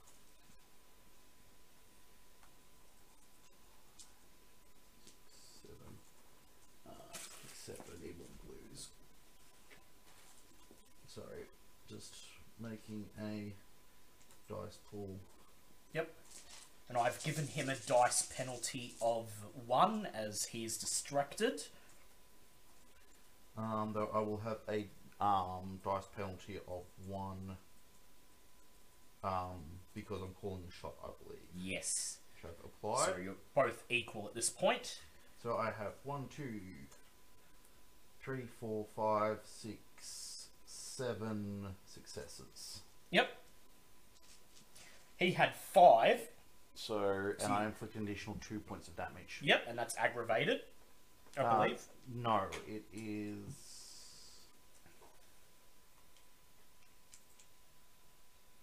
Uh, it doesn't say it's ag- aggravated, it just says normal, I think. It's just um lethal, I think. Yep. So he's going to. So he hears you rushing towards him, and he looks up, looking towards you with his red, blood-stained eyes, and he attempts to move out of the way, but he's too late. You rush towards him with your Go claws, and you swing your claws into his legs. digging into his flesh, ripping the khaki short leg away and tearing some of his flesh off him. He's going to rouse the blood. That is a fail. He is now at hunger four. And he uses his toughness fortitude and subtracts three from the damage you dealt. You feel his flesh harden, and your claw seems like it hit bone, even though it's barely dug into the surface of the skin, and you only deal one point of damage. He then stands up onto his feet, and he's going to rouse his blood again. Rouse check. He's going to rouse his blood again. He's now at hunger five. He lowers, he, bends his knees on the spot and then leaps up, leaping at least 20 feet up in the air, reaching out his hands as if they were claws and digging them into the plaster on the ceiling. Dust and powder drop on, drop down onto you as what was once Zachary Forge hangs there, his claws digging into the ceiling like some sort of deformed insect. He looks down at you and hisses. Ah! And then his eyes grow red as he realizes that you are his next meal. What would you like to do? Um, I would. I'm going to hiss. Um, Ikarani's name. I'm like, I know you're still here. Give me a fucking hand. You hear no response. Meanwhile, Ed, meanwhile, nearly Edwards just stands watching. Oh, he's got a slight smile on his face, as if this is just nothing more than a show for him. What would you like to do? You, the cat. Forge's. Forge's head shoots to the left, shoots to the right, and then he notices the window at the very back of the library and begins to scurry across the roof towards it. Slower than you can run, Um, but still moving faster than you would expect a grown man to crawl across upside down on the roof. Uh, I am going to. I wonder, can I make eye contact contact with him at the moment? You could try. You'd have to possibly restrain him. Okay. Um, I'm going to. Can I reach the window from where I am? Um, yes, you can reach it f- before he can. All right. Um, I'm going to block his exit and assume a defensive stance to, you know, if he tries to go through me, there's going to be a, you know, a lot Yep. of blades in his way.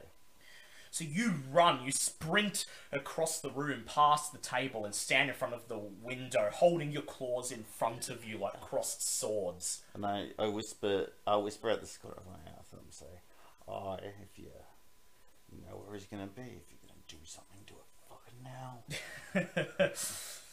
He continues scrambling across the roof towards you, and then he sees that you've blocked his exit. He hisses, and then he lets go off the roof and drops down towards you, flailing his arms. Would you like to attack him back, or do you just want to defend? I'll attack him back. All right, you no may. cold shot this time. Yep, you may make. You may add an extra dice as you did prepare. Uh, so I'll rouse again. Yep, Uh, that's a fail, so I go to hunger two. yep. Two, four, seven, eight.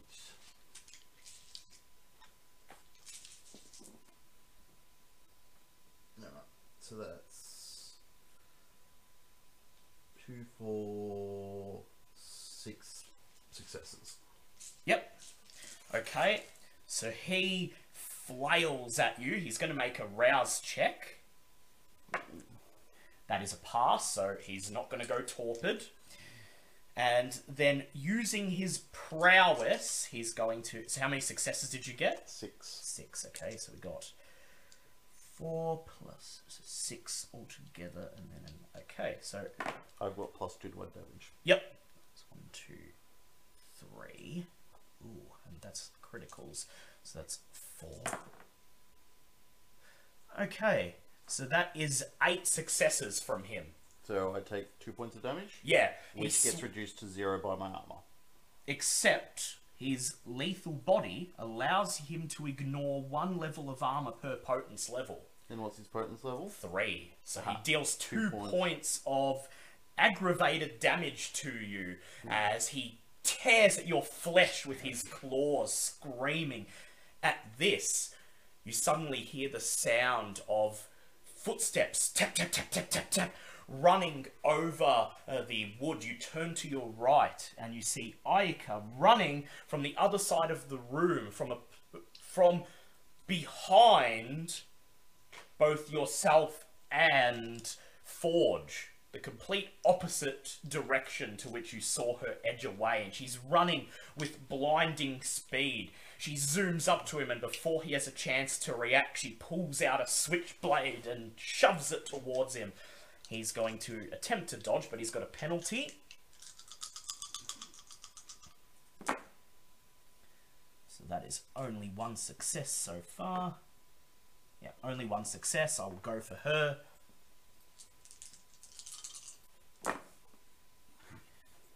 That is three successes.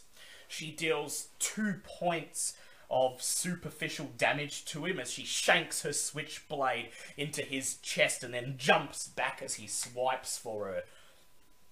He jumps back, distancing himself from both of you, and then stands there heaving as he looks at both of you, deciding who he wants to attack. His mouth is frothing, blood dribbling down, his eyes rolling in their sockets. What would you like to do? You can make eye contact with him now, since he's just standing there. Um. Well, because he let me know that he's the same generation as I am, I'm going to try some dominate. Ooh, yes. I'm going to. Keep in mind, he is in frenzy, so he gets bonus dice to resist this. Yes. Um. What I'm going to try and do is mesmerize him, saying that he feels the weight of having no blood in him, must sleep, must fall into state of protection, so that he can sustain himself. Would make sense, wouldn't it?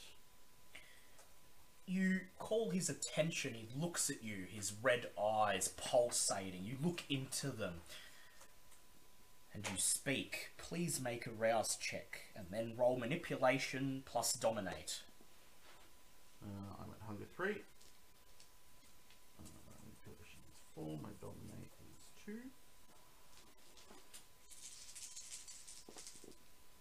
Uh, that is four successes. No, six successes. Six successes, okay. He's going to roll his intelligence plus resolve, and he gets two additional dice.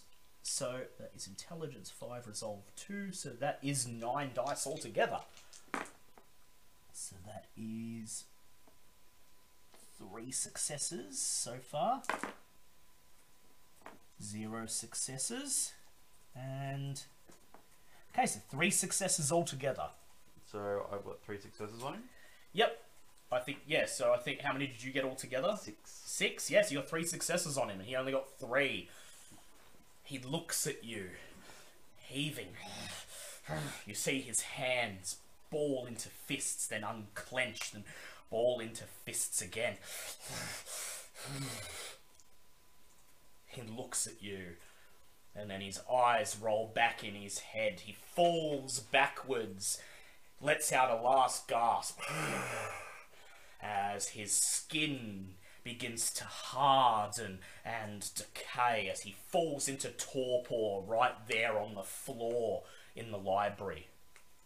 Wonderful. I go to a piece of furniture, use my claws to whittle down a point to it, examine it, and then drive it through his helpless heart. As you You head you head over and snap a piece of wood off the table, sharpen it with your claws to serve as a stake, and then when you turn around, ready to plunge it into his heart, you see Ica standing over him, her her switchblade open, holding it above his neck As she makes a motion to decapitate him. She looks at you and she says, If I we can- don't kill him, he's gonna get out there and he's going to kill whoever comes across him. Yes, hence this. I step up to him and just gesture out of the way. She stands firm and she just says, Staking him? What, you're gonna turn him over to the prince or something? She says, we, she said we should put him out of out of his misery while we've got him here. The traditions are. She says, of course, but please make a manipulation persuade check.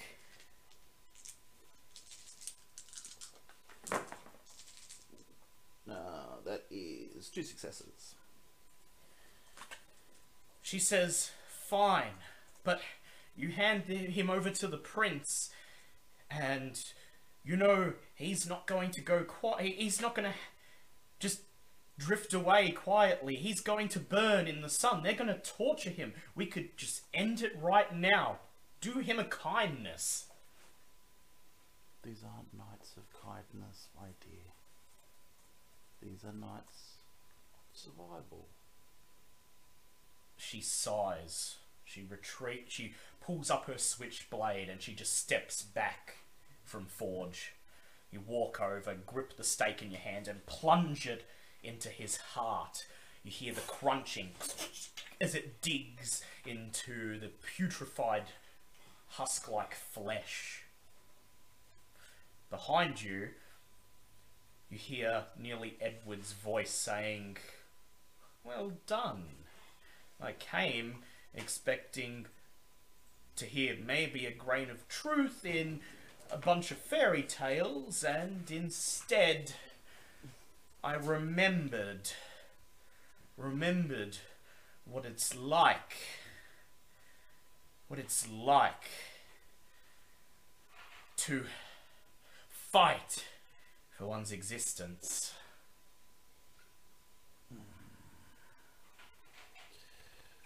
I shrug my shoulder and go, I'll take from this night what you will.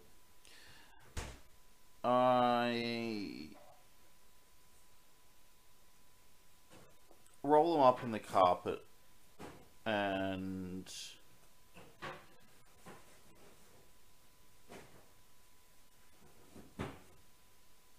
shrug my shoulders. I also take um, the books that I was reading from before from the shelves and assuming he won't need these anymore.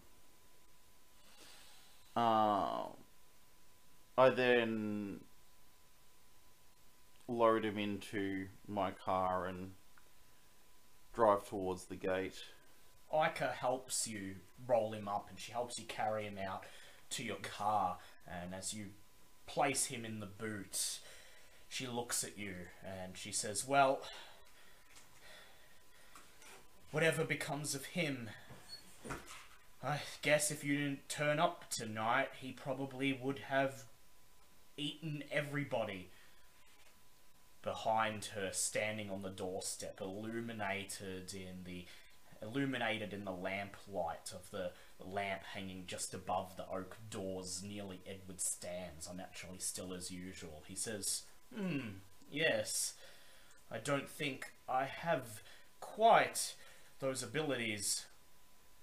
Sa- same clan, notwithstanding. Hmm. I turn to the ghoul. You turn to Emma, who's just been watching this. She's silent, and she looks at you and waits for you to say something. Hmm. I remove from my breast pocket a little silver rectangle.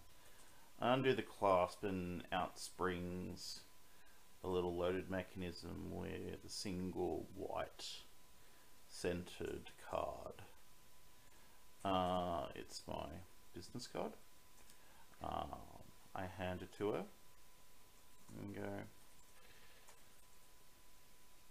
I'm sure we have much to discuss, cousin.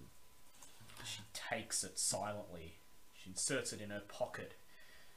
And then she just looks at you and she says, Thank you. Hmm. She says, I don't thank me yet.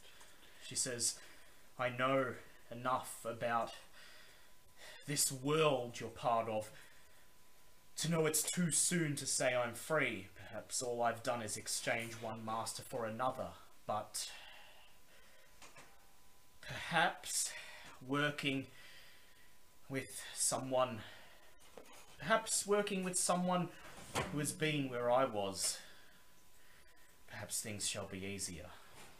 Perhaps. I then start driving off. I also turn to I and I go, I'll hand her a card too She And takes it. and go, you proved yourself useful tonight. If you find yourself in the need of employment, I find myself often employing people. She says she takes it and she sticks it in her pocket, and you see her take a small lock of black hair that's popped out from under her hijab in the kerfuffle, and she pushes it back in, and then she smiles and she says, "Well, you've been more useful than the rest of my clan." Nearly smiles and says, "Indeed." I thought I'd seen the last of the Tzimisce when I came back to Chicago, and yet here you are, and not indoctrinated by the Black Hand. I'll be keeping an eye on you, Mr. Borgre. Hmm. And are you? Climb into your car, and as you drive towards the gate, I would like you to make a wits awareness check, please.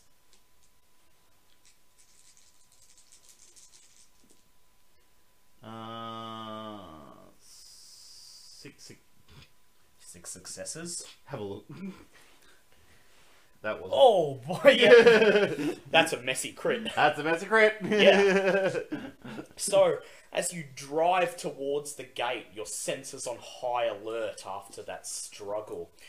You think you catch a flicker of movement in the corner of your right eye. You quickly turn, nearly losing control of your car as you hmm. swerve, your senses ultra sharp, honed for the slightest disturbance. And because you got the messy critical, you catch a full glimpse of it. There, watching you, perched on the wrought iron fence that lines Mr. Forger's property, separating it from the next. At first, just a shadow with bright yellow eyes as you drive past it and it grow and it becomes illuminated in the headlights of your car. You see it for what it is, an owl. But not a normal owl. An owl with feathers grey as smoke, wavering and flickering in your headlights as if it struggles to hold corporeal form. And then, as you lock eyes with it, it turns its head and it winks, slowly closing one of its bright yellow eyes. And then, where the bird was, there is but a wisp of smoke that floats up into the darkness and disappears. As I drive, I ring Annabelle up on uh, my phone. Annabelle lets it ring for a few moments and then she answers and she says, Oh, done already? She's expecting this to be an all night thing, darling. I'm still at the uh, still at the unveiling at the art gallery. Anything you wish to report?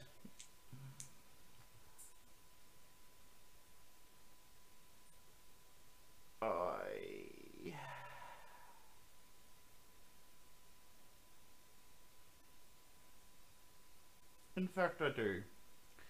Meet me at the cottage. You'll. Don't worry, it will be worth your while. The cottage, she says. Not the succubus club? No, the cottage will be better. Very well. Hmm. I'll see you soon. You hear a click as you reach the wrought iron gate that blocks off the street. You're about to reach out for the intercom, and then you hear. You're about to reach out for the intercom, and then you see the time blinking on the dashboard of your car. It's just after 1 a.m., curfew time. You swear under your breath, but then you hear a click, and the gate begins to open in front of you, allowing you to exit. And as you drive past, you peer into the guard shack. And for a split second, before she steps back into the shadow, you think you see the silhouette of a young woman, hooded, standing over a guard, slumped over the control panel, her hand on the button to open the gate. Mm-hmm. Wonderful. Make your way back through downtown, back through the west side and out into the western suburbs, into what passes for countryside here in this part of the Midwest. Not the rolling fields and idyllic rolling fields and idyllic clearings and hamlets that you would expect in the countryside, but rather seemingly endless expanses of industrial concrete, highway overpasses, abandoned warehouses, and urban decay. You pull off the main road into a dirt track that leads through an empty lot part through an empty lot flanked by two abandoned decaying warehouses and into a patch of and into a patch of dead over dead downtrodden grass that's given way to an expanse of nothing but dirt and mud where your college where your cottage such as it is sits. Your cottage nothing more than nothing more than an annex to the adjoining warehouse that must have once been staff quarters, now converted under your under you and Annabelle's guidance into something resembling a place that someone would want to live. As you park your car in front of the cottage, you notice that the front door is open, and there, inside, just visible in the light through the front window, you can see the silhouette of a young woman. But I'd like you to make a wits insight check, please. No. Yeah, no, just two blood dice. Uh, one success. As you step out of your car, walk across the concrete dirt and dead grass towards your cottage, pass by the threadbare garden you've managed to take root in patch of dirt just outside the door, you notice that the silhouette is perhaps an inch or two too short to be Annabelle.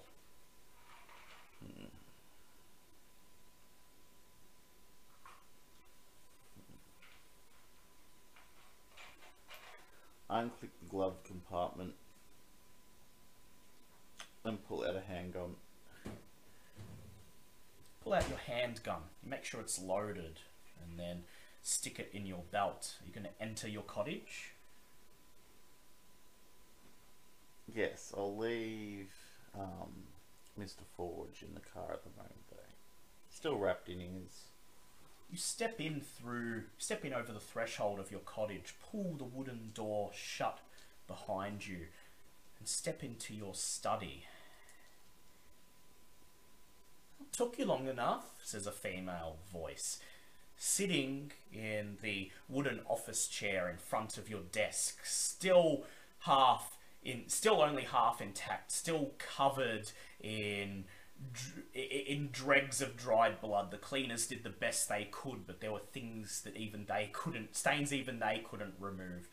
Sits a woman, long shoulder length, black hair, olive coloured skin, bright green eyes, luscious lips, wearing a leather jacket and jeans. She is quite simply, and this only occurs to you as you enter the room, she's quite simply the most beautiful woman you have ever seen.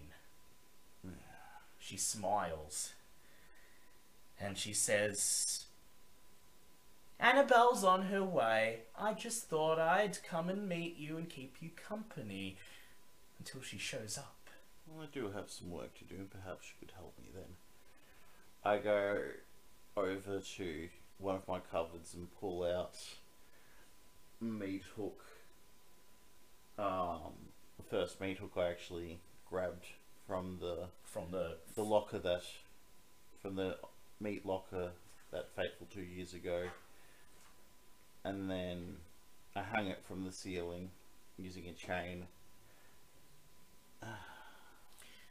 After you're done doing this, you let the tr- you let the chain rattle, and then the woman speaks up and she says, "Not much of a host, are you?" I turned to her and I said, "Hmm, "You can find I can be quite the host when the guests are invited." Would like you to please make a. Uh, would like you to please make a intelligence plus resolve check.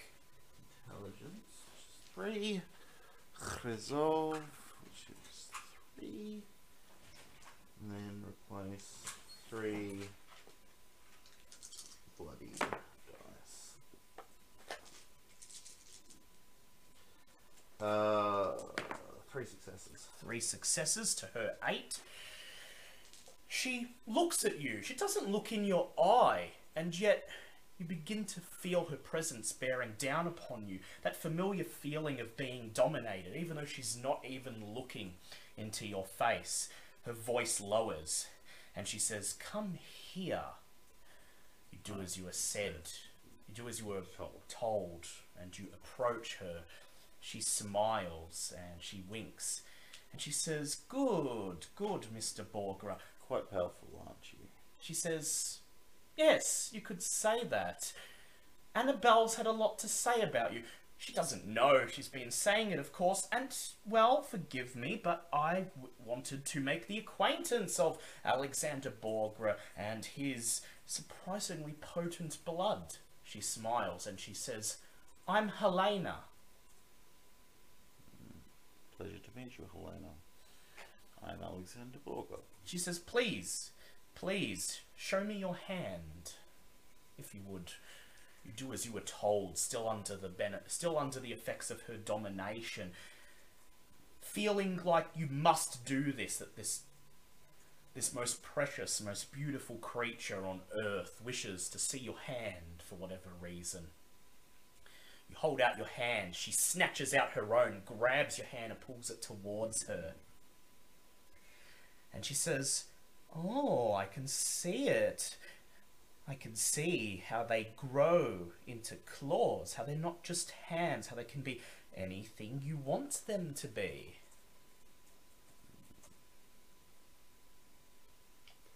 As she says this, as if to demonstrate, my fingers twist in on themselves and form a beautiful rose. She smiles and she says, Lovely. Well, I don't know what Annabelle's talking about. Your clan makes you unique, but your blood is nothing special. She leans forward, looks into your eyes, and says, Please take that rose and plunge it into your own heart. Please make a intelligence resolve check.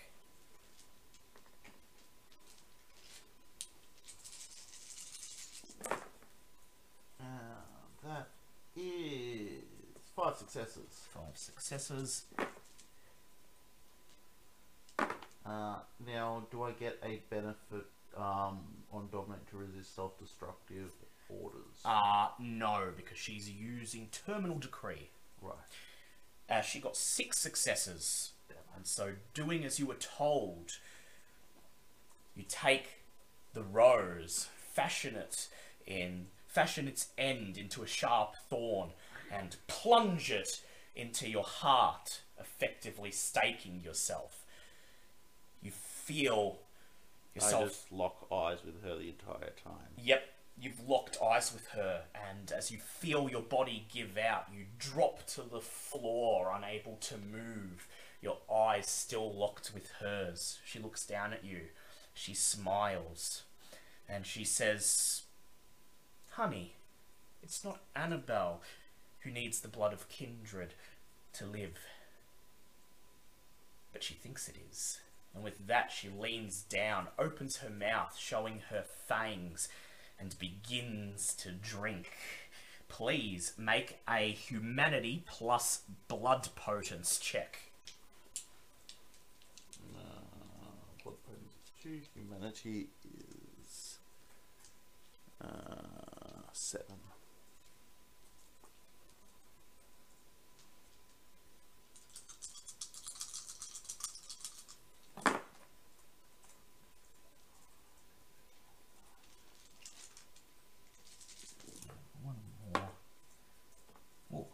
Success from her. Uh, that is one, two, three, four, five, six, seven, eight successes from me. You feel the blood rushing through your body, drawn to her as she begins to drink you.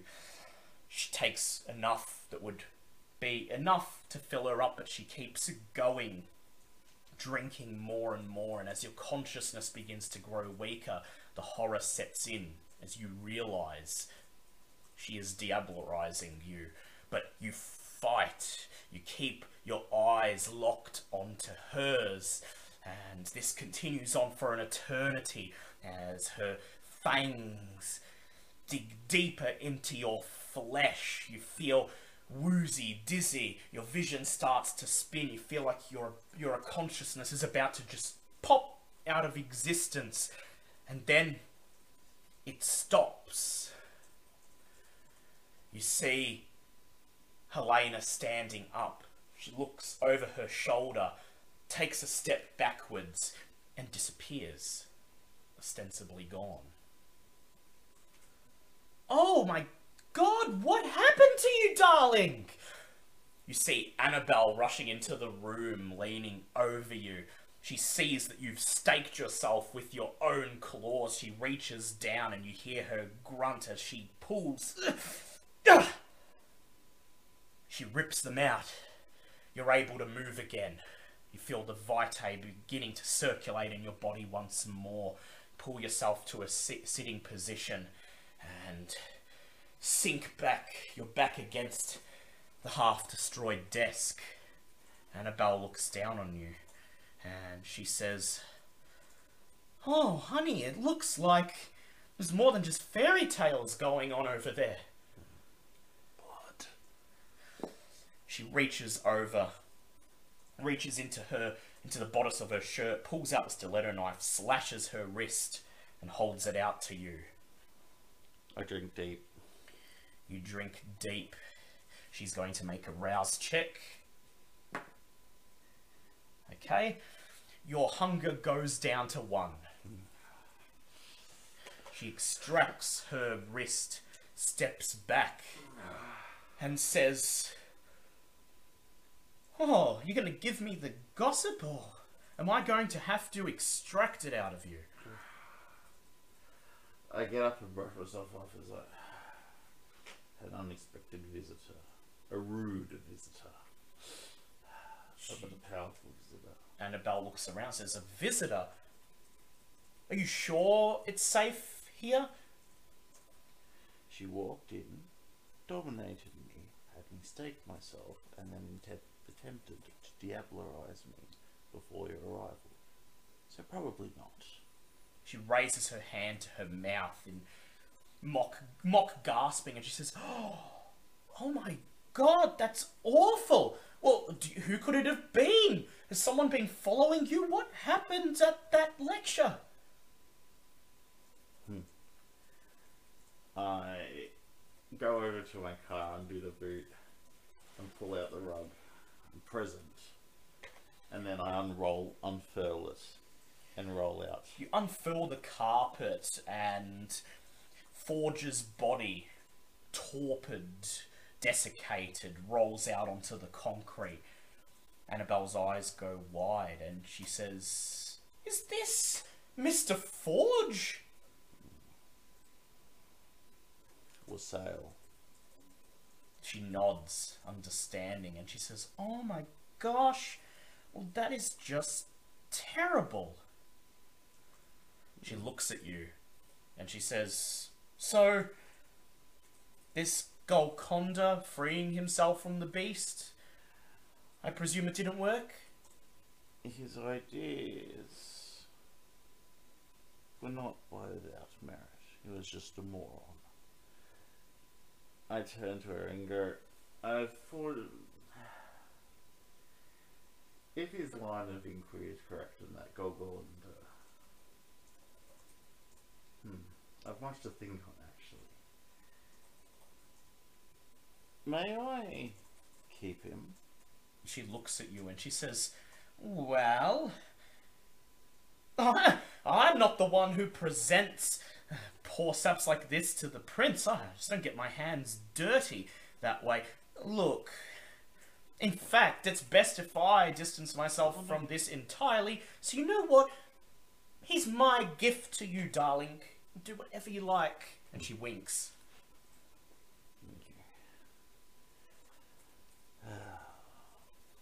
I go.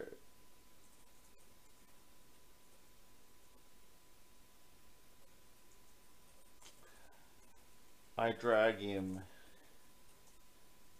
down to the kitchen, to the cages. Remove his arms and legs. Take, open a drawer, pull out a pair of old pliers. Rip out each tooth, each fang individually, one by one. Declawing, defanging, making sure that there is. And then I take his eyes too, so that he can't use any Ventrue tricks on me. And then I keep him in the cage, ready for my experiments, Whatever they may entail. whatever they may entail. With that, we conclude the sub episode An Animal Out of Context. You receive the following rewards seven experience points, Thank you. five for the session that you missed, two for this session. You also receive a boon from Ica Rana. You receive Nearly Edwards as a mawla. And this final one, the choice is yours. Emma Smith, the ghoul, or as you now know her, Emma Smith, the revenant. You may take her as a two dot retainer, or you may take her as a touchstone. I will take her as a touchstone. I take her as a touchstone. And what conviction shall she represent? Hmm. Even when you have nothing else, you still have family. Yes, you still have family. Additionally, with the books that you appropriated from Forge's library, you may add a specialty to your arts and crafts hmm. entitled Blood Flowers.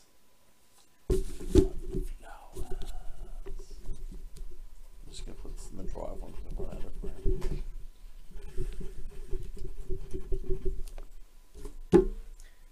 Cool.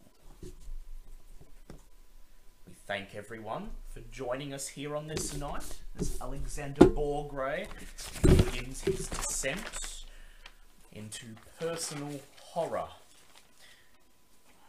What awaits? Will he free himself from this terrifying thirst that has embraced him? Will he create a blood flower? And what of Helena? We shall find out, both in the campaign and in future sub episodes.